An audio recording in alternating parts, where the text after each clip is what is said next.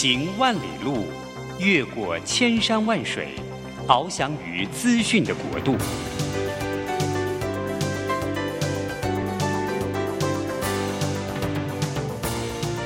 以全方位的视野，飞向更高更远的目标。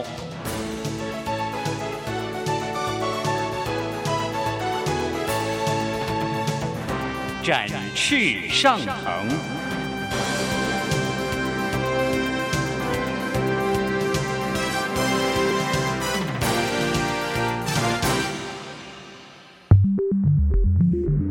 新冠疫情让世界变得不一样，工作职场、生活形态都在翻转变革，学习变成日常的必要必须。让于国定每周为您搜寻萃取一本国外热门新书，与你在空中分享。于国定制作主持，愉快读好书。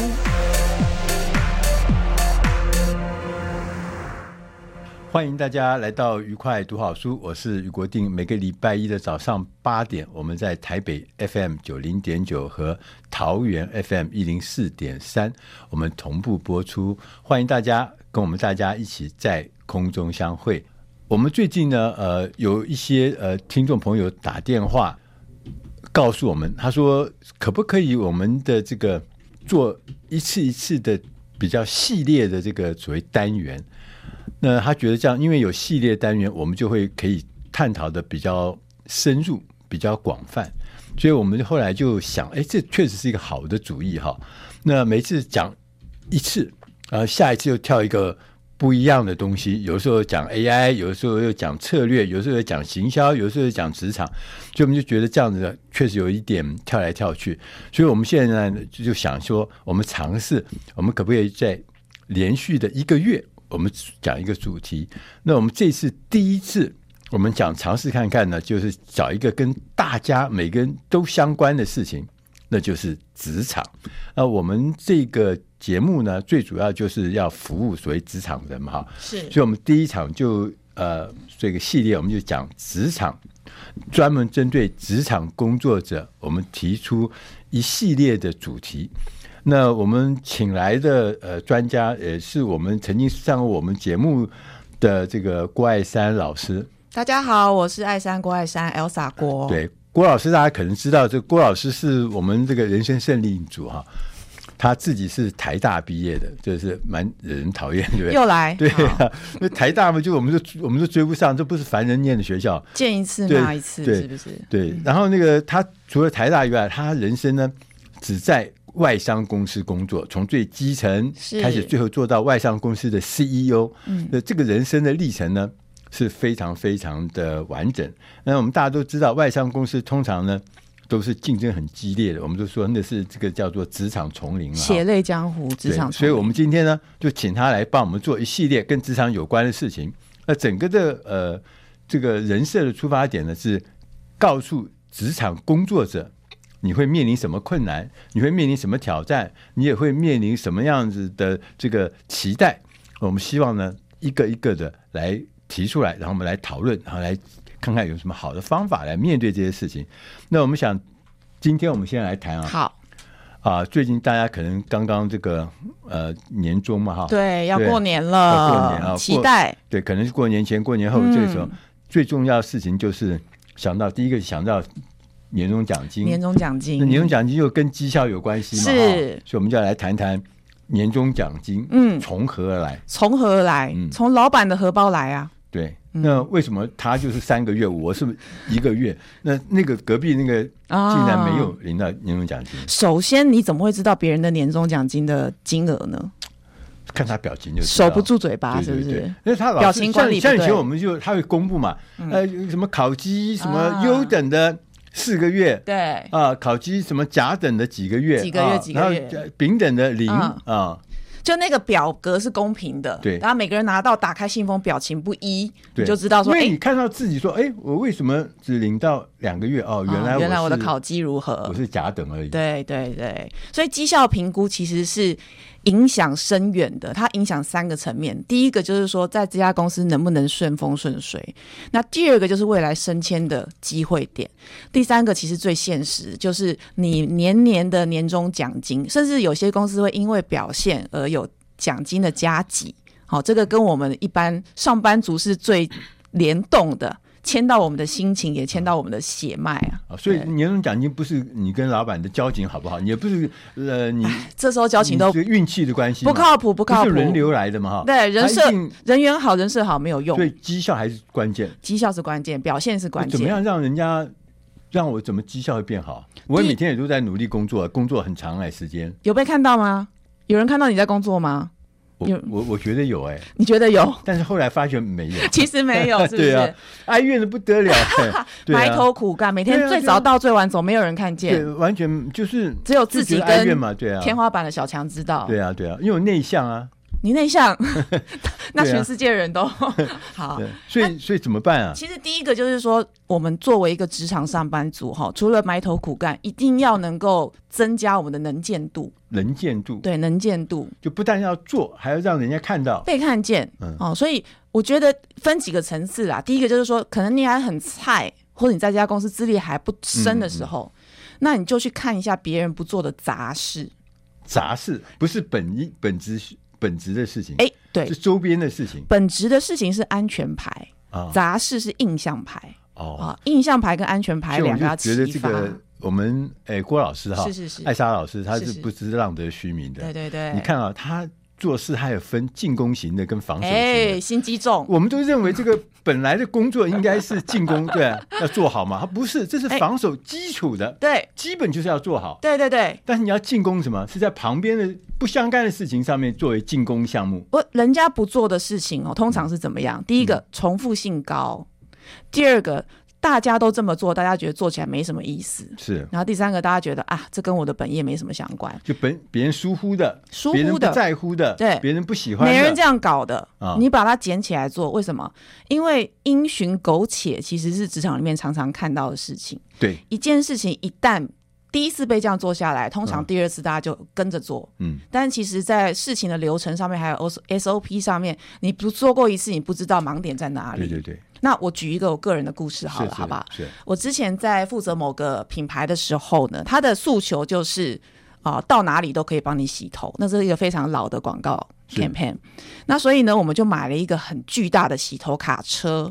那洗头卡车就开到哪就可以帮大家洗头，拍广告这样子。哦、大家可以上车去洗。对对对，然后一边拍广告一边做宣传、嗯嗯。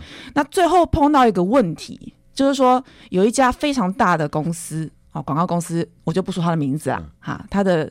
招牌就是说，他们柜台一定会有苹果的那家广广告公司，他就说这个洗头卡车哈，如果要买下来的哈，啊，要当做你的资产的话哈，你们这个啊广告主啊要花卡车的钱把它买下来，要花什么？千万？对，啊，不是千万啦，就是基本上那个卡车加上改装的费用，可能到百万，嗯，好，啊，买下来当你的资产，嗯，才能够停在我们的广告公司，我们才能够帮你保管，嗯，啊，那你知道一百万对一个小小的。品牌副理来讲，他是心头肉，一、嗯、百万我可以上街多做多少的活动跟派样。你买了干嘛呢？对，我买了干嘛？我就是拍广告嘛，上街头嘛，对吧、啊？那我自己想想了一个办法，就是我让广告公司来管这台车，我不如去找一个停车场，找一个老伯伯、嗯、啊，帮我定时的帮这台车清理。啊，停车场一个月只要三千五、四千五。那时候新义区还是大片的草地的时候，所以下了班以后呢，我就踩了我的高跟鞋，然后拎着我的电脑包，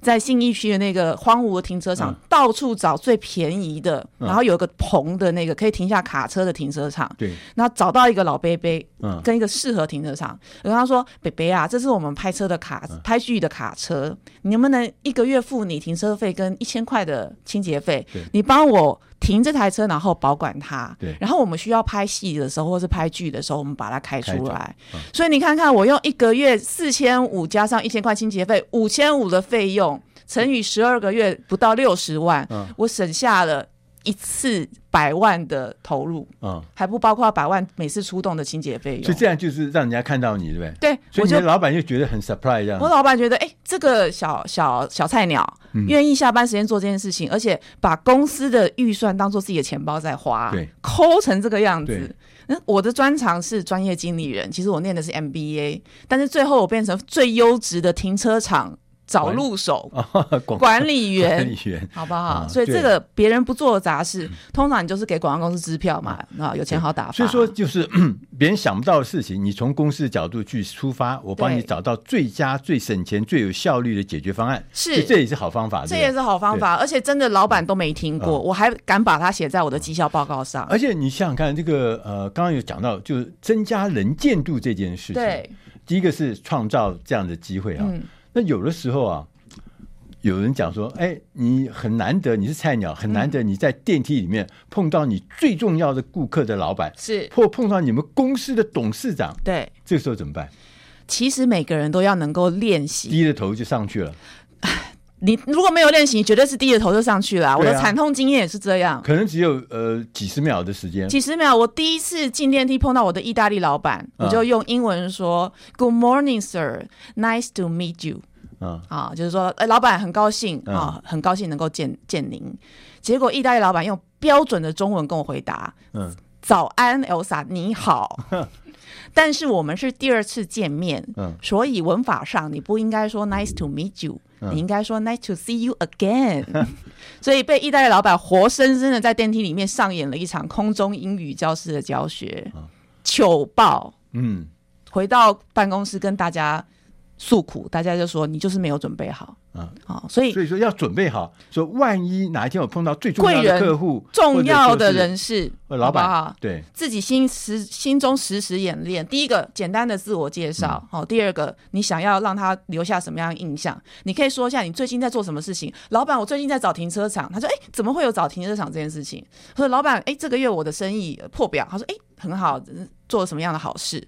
好，那当然电梯可能它五楼就下，你要到十楼，把握那短短的三分钟、五分钟，跟他讲你是谁，你做了什么事情，最重要是跟他打招呼，就说老板，下次有机会再聊。嗯，因为他呃时间很短嘛，对，所以不会三分钟。所以你们家住在一零年，才不会三分钟，就 不会三分钟，也不会五分钟，可能就是三十秒哈。对，所以最重要是什么？是引起注意。第二个是留下一个伏笔，印象伏笔，他就好奇，好好奇。你这个为什么去找停车场啊？对呀，我为什么你业绩是最好的？对，你为什么最近？那这些事情都是让我们可以。为我们跟大老板之间留下一个伏笔，留下一个印象，嗯、留下一个下次见面的时候，或者他有好奇会找你去问一个详细的情况。对，下次就换他丢球给我，我来接了。对，所以增加能见度这件事情很重要的，嗯、你不能光是埋头苦干，你也不能光是这个是呃，就谁朝九晚五拼拼了命，但是你要让人家看到你的辛苦，让人家看到你的用心。是，我们要进点音乐，下个单元我们再来跟郭爱山老师啊来聊一聊。如何让我们的绩效做得好，同时也让人家看得见？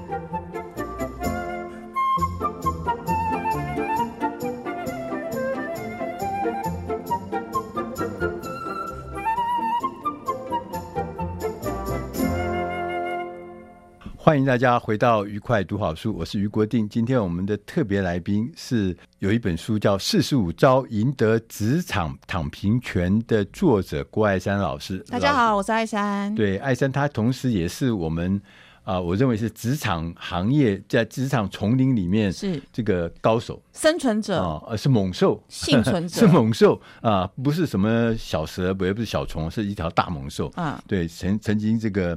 经历过很多的事情，我们刚刚讲到说，嗯、每到年终的时候啊，啊，绩效这件事情就要被拿出来检讨。对，那我们刚刚讲说，你绩效除了你要工作要认真，嗯、你要有真正的时机之外，对。啊，安全牌。很重要的事情，还是要让你的绩效被看见，印象牌，对不对？嗯、好，那我就问一个问题啊，就最常碰到，我是一个。新进的同仁，或者菜鸟，公司的组织也很大，很多人，所以说任何有绩效的、嗯，重要的、热门的，其实都轮不到我。我们都做一些很平平常常的，的所以那个绩效怎么会让人家在其他地方能够看见我？有没有什么方法？嗯，我来这边就是要教大家一个最。简单最直接的方法，你去找一件公司里面一天到晚在发生的事情，然后你让你自己变成这件事情的主要终结者。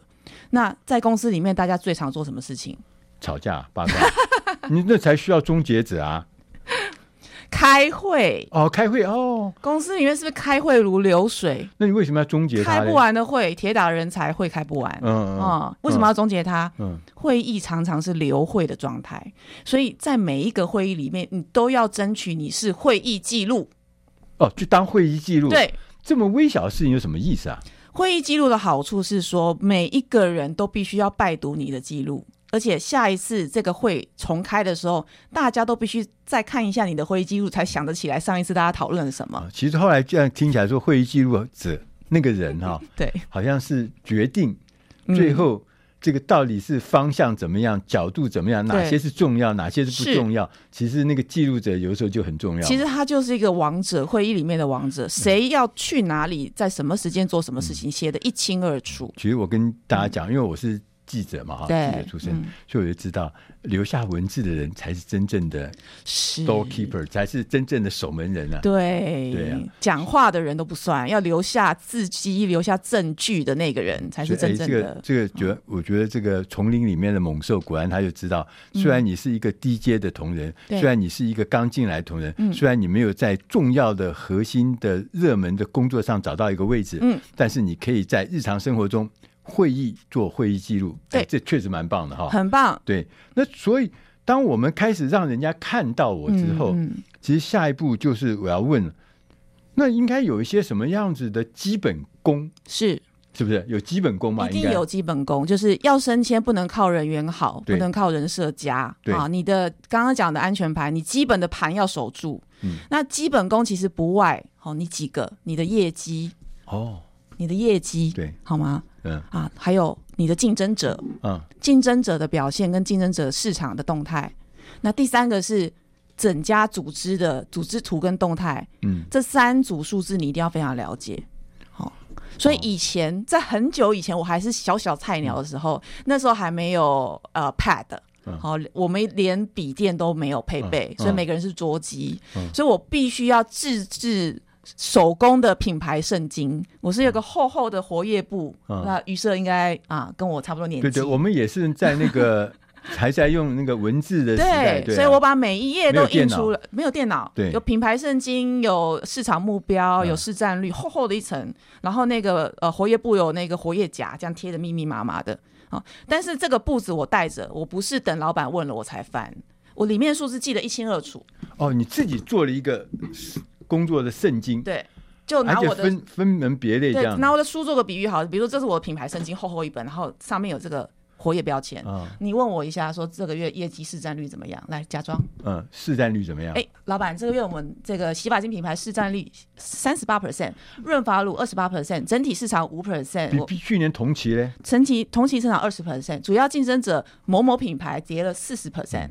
老板说真的假的？我说老板你看，噔噔。翻出来给大家看，数字一清二楚，所以不要等到老板来你才在那边。老板，我我查一下，我查一下，哎、欸，我我有贴，我有贴，训错，你先回答。这个 binder 准备的是让老板说，老板你看，我背在脑中，印在心中。我就是个手人情。我哎、欸，我现在知道说为什么 他可以变成可不可以外商的 CEO 了？就是有的时候我们老板以前问我，我年轻的时候，我就立刻答复。对，我就凭记忆。对，那通常错了，那通常答错率还蛮高的。是。对，那我当时我就苟且的认为说他也不记得啊。对啊。所以我就先给他一个数字，塞给他一个数字。对。然后呢，通常会穿帮。一定会啦，老板会问你的问题，他自己一定也是搞过状况。然后另外一个就是旁边人会提出纠正，哎，戳你一下，哎，不是啊，好像不是这个数字哦。对啊，对对对。所以说，其实我现在才知道，说我们以前是靠记忆力嘛，以为自己很厉害，以为记，其实那个是不安全的。嗯，你要做分门别类啊，对，然后登记下来，对记下来，嗯。记录下来。那刚刚讲到被看见、被记得嘛？对，会回答老板问题的人一把是，回答对的人一把是，嗯、回答对还拿出来给老板印证的人只有我一个。嗯，好。哇塞，这个现在我我我听到现在我都已经觉得说，怪不得我们的人生比他坎坷很多。没有没有没有。为什么我们都是得到了一些很辛苦的工作，然后在里面爬不出来这样子啊、哦？所以很快就让人家看到你真的是一个。呃，头脑清晰，台大毕业的是应该是这样子表现。嗯，除了这以外呢？除了这以外，我觉得热情也要有，一定要找到你对这对这份工作的热情。热情，对，但热情可以是方方面面。好，就是说人不可能一辈子只对工作有热情，或者对品牌有热情。有的时候你在工作里面找一些小乐趣、小火花是无爱的。无爱的，无爱生活的，嗯，好，那比方说，我之前在做某个护肤品牌的时候呢，嗯、我就找到我的热情在哪里，嗯，因为当时我非常强烈的崇拜，甚至可以到暗恋的地步，我的德国老板，好，他他就是，哎，聪明俊帅，然后行销能力又强，那当然这是一清二白的，哈，他有家室，我有家室，这只是偶像式的崇拜，哦、所以没有那个什么。办公室恋情绝对没有，绝对没有。这个老板大概也不知道我暗恋他，哦、他只是觉得这个员工非常的努力。哦、老板讲的每一句话我都抄笔记，嗯、然后老板讲话的时候，我就眼睁睁看着他眼睛里面就两颗闪闪的爱心这样子。嗯、所以老板讲的事情，我就是有命有使命必达。嗯、老板说要做到一百分，我一定做到一百五十分。为什么？崇拜他嘛。我崇拜他，对啊。我想要他多称赞我，多跟我交流，嗯、留下好印象。对，所以这个就是变成一个我的成功热情的动力。OK，对，所以一定要找到。那个热情的来源，嗯，对不对？嗯，热情来源，那没有热情，确实是好像引擎没有油一样啊。对，你就找一个你在职场上觉得很崇拜的前辈，你来，你来学习他，你把他当成你人生的楷模，他讲的话你就照做啊。他说你可不可以试试看，你就试试看。嗯，那这样子你一定可以逼自己走出你自己走不出的那一步。哎，刚除了这个热情之外，我要回到另外就是你刚刚讲的业绩这件事情是。我觉得是业绩可能是最重要的，对对，因为业绩是有数字的嘛，对，还可以比较的嘛，对啊、呃，对，所以你还可以规划，所以那个业绩是最容易让你的老板明白你到底做到多少成果。对，所以业绩哈，大家一定要注意，死的也能说成活的，怎么把？么可能？就是有可能。真的吗？那人不可能顺风顺水，每个月都达到业绩，年年达标，年年超标，嗯、这是不可能的事情。嗯、没有天天在过年的，嗯、好，业绩一定有低有高。那你一定要在每个月月初、月中的时候密切注意你这个业业绩的动态。嗯，如果你觉得情势不对，赶快先去找可能的弥补方案跟行动方案。嗯、好，然后呢，提前去跟你老板讲，老板，我这个月业绩目标一千两百万。我可能会短缺三百万，嗯，我现在有三组行动方案，第一组、嗯、这个月我补齐三百万，但是我需要什么什么，嗯，第二组我下个月多做三百万，那我已经跟业务部门达成了什么样的合作方案？嗯、第三个，我可能在这一季可以把这个补回来，但是你可能需要给我什么样的时间跟资源？那老板一听心里有个底嘛，嗯、你已经知道你短缺多少了，你需要什么了，你也瞧好了，所以你业绩我有心理准备，好不好？嗯嗯但是如果你会超标，嗯，你一定也要知道你超标的原因哦。为什么呢？如果你跟老板说：“哎、欸，你这月生意真好，是怎么做到的？”你说：“哎、欸，不知道哎、欸，老板，可能我最近运气比较好。”老板说：“好，那你多做下个月多做五百万好啦。嗯、既然你运气这么好的话，对啊，那可能因为这个月。”某比如说某个业务很好心帮你多排了一档活动，嗯、或这个月你预算不小心多超花了多少，所以你的业绩涨了多少，嗯、这个东西得讲得一清二楚啊，不然你业绩再被关上去，你下个月就做不到。我觉得这个事情是也讲到一个关键，嗯，就是说我们我们做我们做呃，主做主管，对，我对于那个下面的部门经理哈，是。我不害怕他失败，嗯，我最害怕他失控，失控，失控。所以失控说，他对那个战、那个、那个、那个、那个事情，整个局面失控，这才是最可怕。所以刚刚你讲说，你就算是业绩没有做到，你也不用紧张。对，为什么？你告诉他，这全部都在 under control。对，我知道怎么会解决，我知道这个时间的移动是怎么样，我知道什么时候要布重兵，我需要什么样资源。对，他是在。控制之中，under control，老板在我的掌握之中，不用担心。所以说，这个对你上面的长官来讲，对你的话就觉得说，哎，虽然他这个月业绩没做到，嗯，但是一切都在他的掌控之中。对，他知道怎么去应付，知道怎么去度过，怎么样去弥补，怎么样去解决啊，这个才最重要。如果那种做失败了，他又失控。完全不知道解决方案，或做什么事情都不对的话，那我觉得那个才是真正的大问题。我真的下个月就是会收到资遣通知书啦。对，嗯，嗯哦，那你们你那个公司也不要待了。所以我觉得好。你以为外商丛林是好待的，是不是？嗯。嗯，所以呢，我们从呃刚刚呃郭老师这边，嗯，我们听到，其实，在职场上面，在绩效上面，你除了要让人家看到你的表现，嗯，对，看到你的绩效之外，是，同时也要知道。要让你绩效好，嗯，除了努力埋头苦干，还有一些基本功。对，那这些基本功可以让你，即使在业绩没有呃出现预期的目标达成的时候，嗯，你也可以让你的老板知道。你是掌控全局，掌控全局，你知道解决方案在哪里。对，所以即使当业绩达到是好事，但业绩没达到也不会是一个绝望的事情，嗯、也不是绝境。嗯、所以我们要进点音乐，下个单元我们再来跟郭爱山老师来聊一聊，在做绩效评估之前，我们可以做什么事。好的。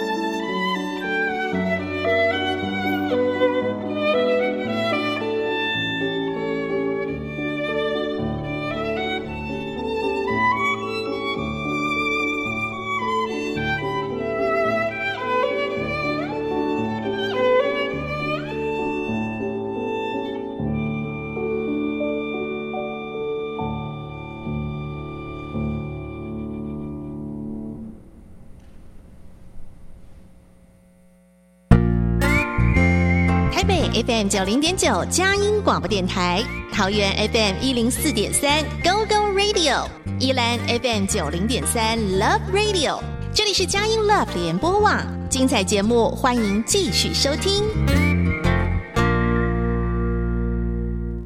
欢迎大家回到愉快读好书，我是于国定。我们的今天特别来宾郭爱珊老师是职场的达人哈。那我们刚刚跟职场达人郭老师就谈到，就是说你怎么样让自己的绩效被看到，怎么样让你的绩效变得更有异军突起，或者说是有这个峰回路转的可能。嗯，那在这里面，我们刚刚就问到一个问题：那绩效一定不是在说，假设十二月打绩效，一定不是在十二月的时候才才奋发图强吗？当然不行。那我事先要怎么来来张罗这件事，对，来铺陈，对对对。好，其实做绩效评估的时候，大家都会非常的痛苦，有点像在写你的那个年度自己的总日记还是总回顾。嗯，你自己先写完之后，老板还得评估。对，所以如果你等到绩效评估那个月才来准备的话，其实都是太晚了。那我通常会提早一季哦来准备，甚至比一季更多，就提前三个月。嗯，那我怎么准备呢？你第一件事情找出去年的绩效评估。不要忘记去年老板跟你设下的目标、嗯、啊！你常常会落东落西，你以为你只要生意做到，你可能去年还答应老板你的预算要节省百分之十，你的人才费用要节省百分之二十，这些东西你都忘记了。赶、嗯、快把去年的目标拿出来，好、哦、来熟记一番。好、哦，发现如果有一些还没做到的事情，先补强。嗯，好、哦，那如果有一些其实你已经做的不错的，你可以在这时候再来再再再加一把劲儿，好、哦，让它更超乎预期一点。嗯好，那最重要的是，这三个月内你必须不着痕迹的，嗯，不停的去找老板讨论这些你们去年曾经哦共同定下来目标。为什么呢？因为我告诉你一个秘密，老板也是在打考绩的那个月才会找出你的绩效报告来看，嗯，然后看他去年跟你的约定。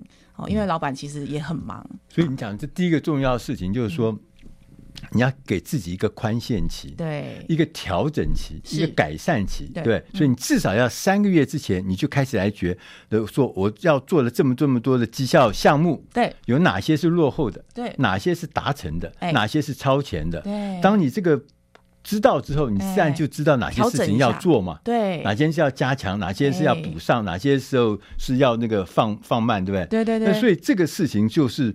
不可能一下就做到，对，所以至少要三个月，甚至四个月，哎，对。对，两季都可以。两季就是说，你很早就知道你的事情，嗯、你的现况是怎么样。啊？那如果你发现有一些需要跟老板解释的东西，哈、嗯，刚刚讲的不着痕迹。嗯。就是时不时的过去说，哎、欸，国定大哥，嗯。啊，这是人才啊，嗯、真的很难找啊，最近，嗯，嗯。哦，你知道基本工资又上涨了，嗯、那你你你当然不查说去年我们有过讲说，嗯，那个员工成本要省百分之二十啊，嗯、因为你不可能记得嘛，嗯、那你就会说啊，基本的工资上涨，对啊对啊，这真的是闲聊当中你就我就在你的心中铺下了这个心里的梗，嗯啊，对，你开始知道说，其实人才成本的节省是一件蛮挑战的事情。呃，各位听到这边，你千万不要认为我们郭爱山老师是一个心机很沉的人哈，他这不是心机，他这是真正让你的老板掌握战况，让他在现场呢，能够有那个感觉，所以就算是打仗。失败，你要让老板跟你一起同归于尽。不是不是不是，不要让老板站在旁边做旁观者，对不对？老板通常是长者，哦，通常有三高，嗯、你不要在绩效评估那个月给他惊吓，嗯，你铺个梗，让他知道一下现在的状况到底是什么样。所以他要参与到你那里面，了解那个战况，了解那个现况，了解难处，对，也了解你的优点跟缺点。是你在绩效评估那一天坐下来谈的时候，白纸黑字，他就是看到你就是红字红字红字，他也不听你什么解释，就一翻两瞪眼是不行的。对，但是如果你这一这三个月不停的跟他谈这个话题，他其实心里面有个底，他能够接受说这件事情的挑战在哪里。嗯、但是你做的好的事情也不要忘记啊，你加把劲儿，然后这三个月拼命的拼跟他跟他销售啊，说国定老板，哎、欸，这个月的业绩又超标了，嗯，嗯，这个月的预算比起上去年同期节省了百分之十了，哦、嗯，就不停的跟他讲这件事情。所以刚刚讲说，你要让老板。掌握你的状况，嗯，了解你的难处，对。同时呢，你要把你的这个工作项目也分成。防守型的跟进攻型的，所以防守型就是说有些可能落后的，你要赶快把它防守住，不要让它落后。对，那有些做的好的地方，要让它变进攻，是让它好上加好。对，那老板你就留下这个印象，哇，都好的不得了。是，那坏的也没有说落后很多。还好啦，我也这几个月都听到大概状况怎么样，我心里有底。难处也都可以分享嘛。是啊，所以这个事情就是说绩效这件事情，嗯，它不是一个人的问题，嗯啊，这可能是一个部门的问题，可能是大环境的问题。对。然后，而且你还要让上面向上管理，嗯、呃，弄得很清楚。嗯、然后在旁边呢，跟你的同仁呢，嗯、也大家都了解那个状况，我们一起荣辱与共嘛，哈，是对不对？那所以有没有什么故事啊？就是说，你曾经，譬如说，你曾经因为这样子就做了一些特别的行动方案，嗯，让你整个的呃状况会有得到翻转。就是我们除了检讨以外，我还要做什么事呢？嗯检讨当然是检讨，每个人都会检讨啊。做什么事情，其实我有过一次经验啊，就是当时我接手一个非常非常悲惨的品牌。这这品牌悲惨的原因，是因为它的整体品类在台湾是非常难做的。那我就只讲好了，它就是个婴儿用品品牌。好，那台湾生育率，台湾现在不是对小朋友的。支付的那个投入的金钱是啊，一个小孩一个宝，无止境，对啊，无止境啊，对，那就买买什么，像以前我们推车，就买一个就三个兄弟都用嘛哈。现在是一个小孩买三个推车，对，三个小孩九个推车，啊对啊，家里就是停车场，对，哦，越是娇贵的小孩，越是珍贵的小孩，大家越想花大钱，对呀，那不是很好吗？市场好的不得了，那那偏偏这个品牌就是一个平价的品牌啊，它的诉求就是平价可亲。那在这样的整体氛围跟生育率，嗯，少子化，哎、欸，台湾是全世界生育率最低的国家、欸，哎，千分之一不到、欸，哎，这个真的是非常非常感到啊、呃，不知道光荣还是怎么样的一件事情。嗯、对，好，所以在这样子的环境挑战之下，我接手了这个品牌，我该怎么做？好，这听起来觉得怪怪，就是说，第一个大家愿意花钱，嗯，那表表示说市场是很宽裕的市场，很消费力很强的市场，那。但是不愿意花便宜的钱，我要买就买最好最贵的哦，给我的小孩。所以那你的挑战是什么？我的挑战是这个品牌就是不好，又 不是不是不好，它就是不贵，它就是个平价品牌，而且它也不是什么法国进口啊、德国进口啊、嗯、日本原装进口啊，它的产地就在马来西亚跟台湾呢。所以，在一个婴儿用品品牌，大家很在乎是从哪里进口，然后产地在哪里。嗯、这个品牌非常的难做，虽然它是个百年老牌。嗯嗯。那那时候我在做绩效评估的时候，当然它的业绩是非常差的，可想而知。嗯、但是我就做了三件事情，我跟我的主管说，这三件事情在明年一定会发酵。嗯。第一件事情是我找出能够亲近妈妈的关键时刻。你知道妈妈什么时候会决定她要使用什么婴儿用品吗？嗯，妈妈在怀孕的时候其实是没有这个婴儿这个出生之后的这个 concept 的，没有这个概念的。嗯，他们心里面想的是胎儿，嗯，怎么样在肚子里面照顾着胎儿？对对，所以他会有有时间静下心来好好的吸收婴儿照顾知识，只有一个时刻。就是产检的时刻，嗯，所以我就让我的医院团队在妈妈手册里面没有产品植入，只是提供婴儿的喂育知识，然后告诉大家。好的婴儿用品其实是纯净，不添加任何的东西，并不是进口或是贵的，就是对宝宝最好的。嗯，那在妈妈手册里面植入的东西，妈妈会非常专心的，因为产检的时候你没有别的事情可以做，嗯、你只能看妈妈手册，一个月看一次，这个品牌就在妈妈的心中植入。嗯、然后第二件非常重要的事情是，你知道妈妈的第一件婴儿用品是自己买的吗？哎、欸，国定大哥你。有小孩。送的吧，别人送对，就是送的，送什么推车啦，对，送什么呃什么汽车座椅啊，对，所以像送衣服啊，婴儿用品跟卫浴用品，妈妈通常不会买。哦，所以只是让妈妈不拒绝这个品牌，我不拒绝使用这个品牌，但是购买者是谁？购买者是妈妈的亲朋好友，嗯，好，那他第一个使用的品牌，他会使用到婴儿三三岁以后。这是我做过的消费者研究，它忠诚度很高，忠诚度很高，所以第一个品牌非常重要。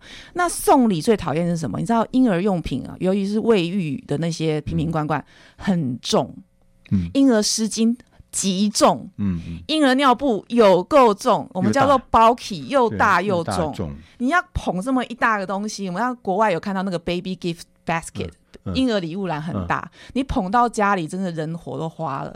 所以那时候我们是第一个跟啊。PC Home 就是网络家啊、嗯呃，网络个家庭家庭合作做线上送礼的服务。嗯、我们帮他设计了很精致的个大礼盒，嗯、你只要线上订购，然后所有的婴儿用品、湿巾、尿布，就是一包都装好了，嗯、然后量身定制送到这妈妈家里面。所以从那个包装就体验这是一个礼品，对，让他方便取得，让他方便呃 deliver 配送，让他方便的让。呃，使用者拿到没错，对，而且它会是妈妈用的第一个品牌。嗯、那还有呢？在医院里面，好，因为妈妈通常如果、呃自然产或剖腹产，嗯、自然产在医院住三天，剖腹产做五天之后，他会去月子中心去什么地方？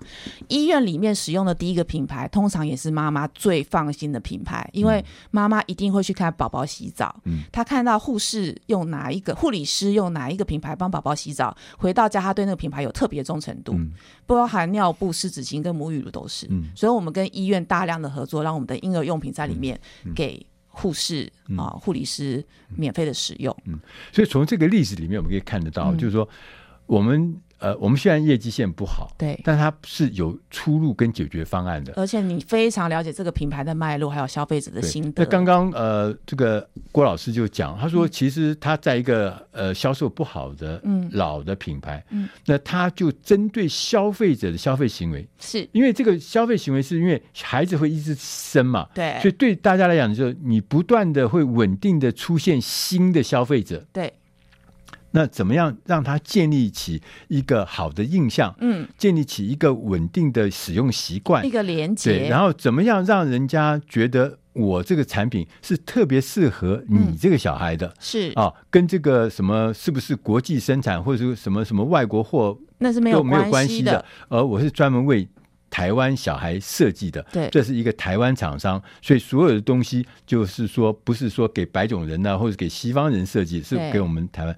那像这些种种，就会让我们整个的绩效自然会出现好好事嘛。对，因为你的上司看到你真正的用心在哪里。嗯、对，嗯，所以我们就在想说，我们自己可能有很多人生过小孩，你就知道说为什么我们在呃太太或者说自己这个怀孕的时候，嗯、在医院里面，嗯，哇，各式各样的奶粉都送给你。对，然后最后你吃了以后，你就大概这个小孩就就掉掉，就会吃黏住了，对，就不会换别的品牌。哦、所以这些事情就可以看到，不论绩效好还是坏，你都有方法，但是你要用脑筋，嗯，你要用智慧，你要思考，你要寻找、探索那个解决的方案，就自然可以为绩效来带来翻转的可能。我们要进点音乐，下个单元我们再来跟。郭爱山老师来聊一聊，在职场上面有没有什么是可以反败为胜的？好的。啊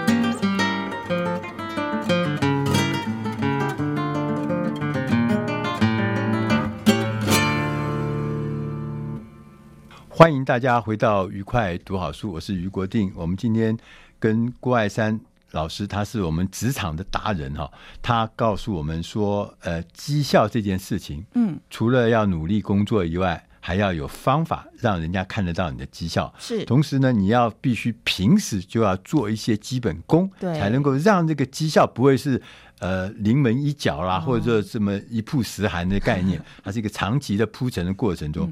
那我们就要问老师一件事，就最近啊，嗯呃，外商公司不是你在外商公司服务嘛？是外商公司很流行一个考核方法，叫三百六十度，那是什么？那是什么意思？是的，三百六十度评量啊，它是除了个人的 KPI，就是 Key Performance 呃 Performance Index 之外，别人跟你工作过的人，对啊，包含你的。呃，部部署、你的上司、别的部门跟你一起合作的伙伴，甚至你的外部工作伙伴、你的广告公司、你的经销商。都会是你三百六十度平量的打分对象。哇，好可怕！三百六十度哎，对，上上下下，啊，对不对？那它主要评量的是说，因为不可能一个人一试哦，靠一个人就成。嗯，在外商公司，很多时候一个目标是共同的团体完成的，嗯，所以如果你没有办法跟人齐心协力的达成一个目标，或者是你没有影响别人、说服别人的能力的话，你光是达到个人的业绩目标，在未来你达到领导者或者管理者职的时候，其实你很容易失职。其实，在讲到这边，我就已经觉得，因为我们是大部分都在本土企业工作嘛，哈，所以我们就觉得说，哎，以前不是打考绩就是上面的嘛，哈，顶头上司帮我打，打完以后就定案了嘛，哈，然后顶多他找你聊一聊，说，哎，这个怎么怎么啊，然后就结束。可是三百六十度是很多利害关系人呢，是。连你的。部署要帮你打分数，对，其实这很不习惯呢。以前我们在学校教书哈，兼课，哇，我有一天发觉，我第一次去的时候发现，哇，学生可以帮我打分数哎，学生可以跟写评语哎，哇，这跟我想象完全不一样。那我们以前做主管做很久嘛，嗯嗯嗯，啊，你小瘪三竟然还给我打分数，对。然后有时候我在课堂上可能责备过他，他就开始写一些怀恨在心、歪七扭八的事情，对。我就觉得很不习惯。就像这样子的话。会不会是好吗？我觉得哈，一开始中国人会不习惯啦、嗯、啊，因为中国人就觉得，哎呀，怎么会这样子呢？那是不是我对每个人都得好来好去的，就不能得失？那其实三百六十度的评量，他看的不是你这个人是不是对每个人都好，嗯、而是是不是每个人跟你工作过后，你们都能达到双赢的目标。所以，比方说我的下属。评量我的时候，他肯定不会只想这个老板有没有天天帮我买咖啡，嗯、有没有天天帮我秀秀，然后哭的时候给我递卫生纸。嗯、他会想这个老板有没有把我当成他的接班人，嗯、有没有教导我我应该学习的东西，嗯、我能不能在他的资源跟管理之下达成我的目标？如果我都能够帮助他做到这些事情，第一个我自己的目标也会达成，第二个这个下属他也有了一个赢的局面。所以他一定会给我打好的分数，嗯，所以这个就是很妙了哈。嗯，就以前我们是单线的嘛，对，上下，这是我们最传统的上下的这个单线的前进。是是是。所以说我只我只要负责，嗯，事后那个上面那个，对不对？对，好，这样就结束了。嗯，那现在开始是立体的，是啊，而且是多方向的。对，所以你的角色也对了，就是你角色不是单一的角色，是你是一个复合角色。你对于譬如说你的协力厂商，嗯，你的下游，嗯，你是怎么跟他对待？对对。不是说你，譬如说采购，你你你杀价，压榨他，你压榨他杀价，或者关厂就一定一定就可以了哈。就是说，呃，你们怎么样创造？刚刚讲那个概念叫双赢，双赢。对啊，我觉得这是很重要的。啊。双赢还有持续力，嗯，好，因为你如果比如说我的 KPI 是减预算，那我一直去减乙方的预预算，我一直让供应商让他成本再压再压再压，那接下来他导电了之后，谁来帮我做事？那我又要再找新的供应商跟新的乙方，这对我来讲也不是一件好事。我就我觉得这个我有经验哦，嗯，就以前我们是做印刷的嘛，做纸本的杂志嘛，哈，对。那我们我刚去的时候，我们它印刷厂的计价叫做一个颜色一色令，令是纸的张数了哈，就一个令的纸印一个颜色，嗯，九十块，九十块，九十块。那我们就觉得蛮好，蛮蛮蛮，我们就接受，因为大家都九十块嘛。对。但是我们在这过程中，我们一直。跟他讲，我们怎么样改进我们的效率？对，最后呢，嗯，经过五年的时间，是从九十块变成十八块。对，十八块是什么意思呢？就基本上大概是降到原来的二成。对呀，降了百分之八十不见，而且是借由提升效率，而不是光是一味的叫他压价。我们必须说，这样一杀下去以后，最后他死掉了嘛？他生存不下，没没有？我们一起来找改进效率的方法。对。成本也下降，是他生意还是可以做，是利润还在那边，是不是他双赢？对他，因为这样子，他变成很有竞争力，对他可以接更多其他的生意，对，然后他的经验也可以反馈到服务你们的这个经验上面。对，所以说刚刚讲说三百六十度，就让我们开启了一个对绩效新的看法跟想法。是，而且你不会只想到自己个人的目标，你要想到更长远，对公司更好，还有你如何帮助别人，别人也帮助自己。嗯，这个感觉真的是让我。听了以后我就觉得很有收获，就是说以前我们的社会，我们就讲说你是生产线上的一个小螺丝钉，哎、对不对？哎、你就把你的螺丝钉的角色办好就好，螺丝帽锁紧就好。对对。但是我们现在发现，我们是一个民主社会，嗯、独立的个体，嗯，对不对？嗯，你有承上启下左右，对对，上下前后合纵连横都得。所以说每一个角色，每一个面向，嗯、你都有不同的使命，跟不同的角色，跟不同的绩效，嗯。所以说，你重新的去想，你不是只有像以前这样子小螺丝钉，嗯、你现在是一个完整的个体。嗯，这可能甚至可以扩大成说，你可能是在一个生态系中扮演一个关键的角色，是、嗯、对吧？你有上有下有左右右，对。对。所以说，绩效这件事情，哎呦，学问很多，要长要远，要铺陈，嗯、要全面。嗯，那最近哈有一个新的想法，就是是。以前我们讲 KPI 嘛，对，KPI 讲了很多年，现在要讲。K O R 是 O K R，O K R，对不起，O K R，O K R，嗯，对，O K R 就是 Objective Key Result，直接讲目标跟主要结果。哦，就目标、关键、成果。对，讲的是以前是 I 就是 Index 是指数，就指数。现在讲的是 Result 是成果。对，这有什么不一样？呃，以前的 K P I 概念比较死啊，比如说我业绩要成长百分之三十，我预算要下。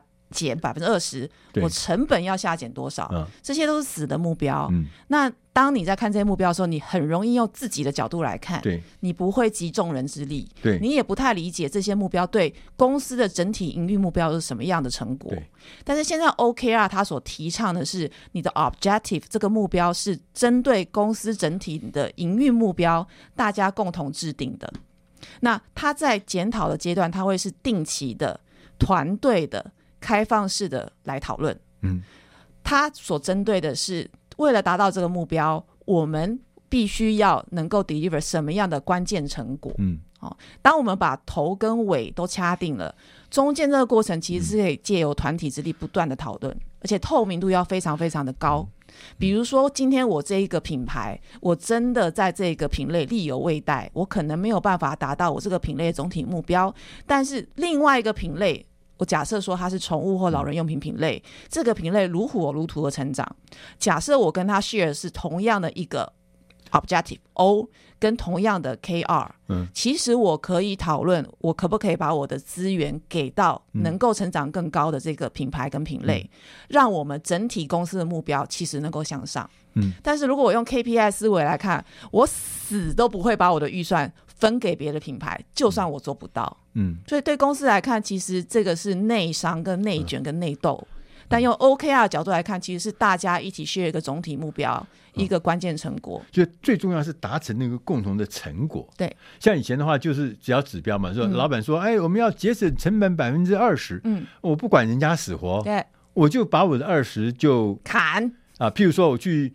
呃，砍我的供应商的价格，砍二十、嗯，那最后所带来的连锁的反应，嗯、那你家的事情不关我的事情，是，是。对。那因为呃，事情所有的事情都不会是这个单独的事情，对，你砍了人家百分之二十，那个厂商响应，他就会在别的地方会可能会有一些反应，对。对，所以这就变成说，你只管你自家的，嗯，那是不够的，嗯，因为这个是。在群体里面，你是整个成果中的一份子。嗯，我们怎么样子能够截长补短，然后互相支援，对，然后共同面对那个成果哈。对，所以说就 OKR。所以在 OKR 这个新的思维下面呢，我我可以想见以后的绩效评估可能不是一对一的，可能不是老板关起房门来，大家排队一个一个进去，有可能是一对多。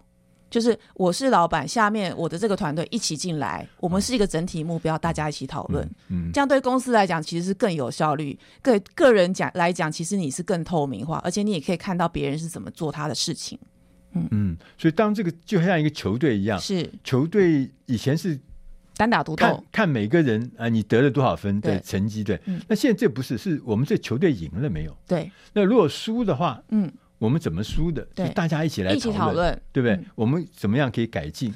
摊开来讲，不要藏起来，对，哦、藏。那所以说，这以前我们就讲培养明星嘛，嗯。啊，你们只要你自己射得准，你自己的成绩好，你自己的什么哎记录好，一枝独秀，就球队是输的。球队输了，对，只有我常看到这样的，对啊，啊、那他又被挖走了，这球队就垮了。对，所以说重要的，我们觉得说嗯，OKR 就是那个整体的效果，嗯，那个效果是荣辱与共、休戚与共的，大家一起，对对，对，所以这个跟刚刚三百六十度评量又环环相扣了，对吧？就是说你在想绩效评估的时候，不只是你个人的指标了，你要想团体的指标，还有共同的公司的目标。其实未来我觉得在绩效评估的面向上面，其实个人的心态要比团体的心态要逊色非常多。你要能够用团体团队的思维来想你的绩效评估。所以讲到这边啊，我就可以从这个郭老师的呃这个给我们的话语里面，我们就可以知道绩效这件事情，嗯，个人的绩效是基础的工作，是。对，你要做好。然后更重要的事情是你是在团体里面对，你是一个群体里面嗯，你们这个团体，你们这个群体能不能达成共同的目标？就像一个球队一样，能不能打赢球？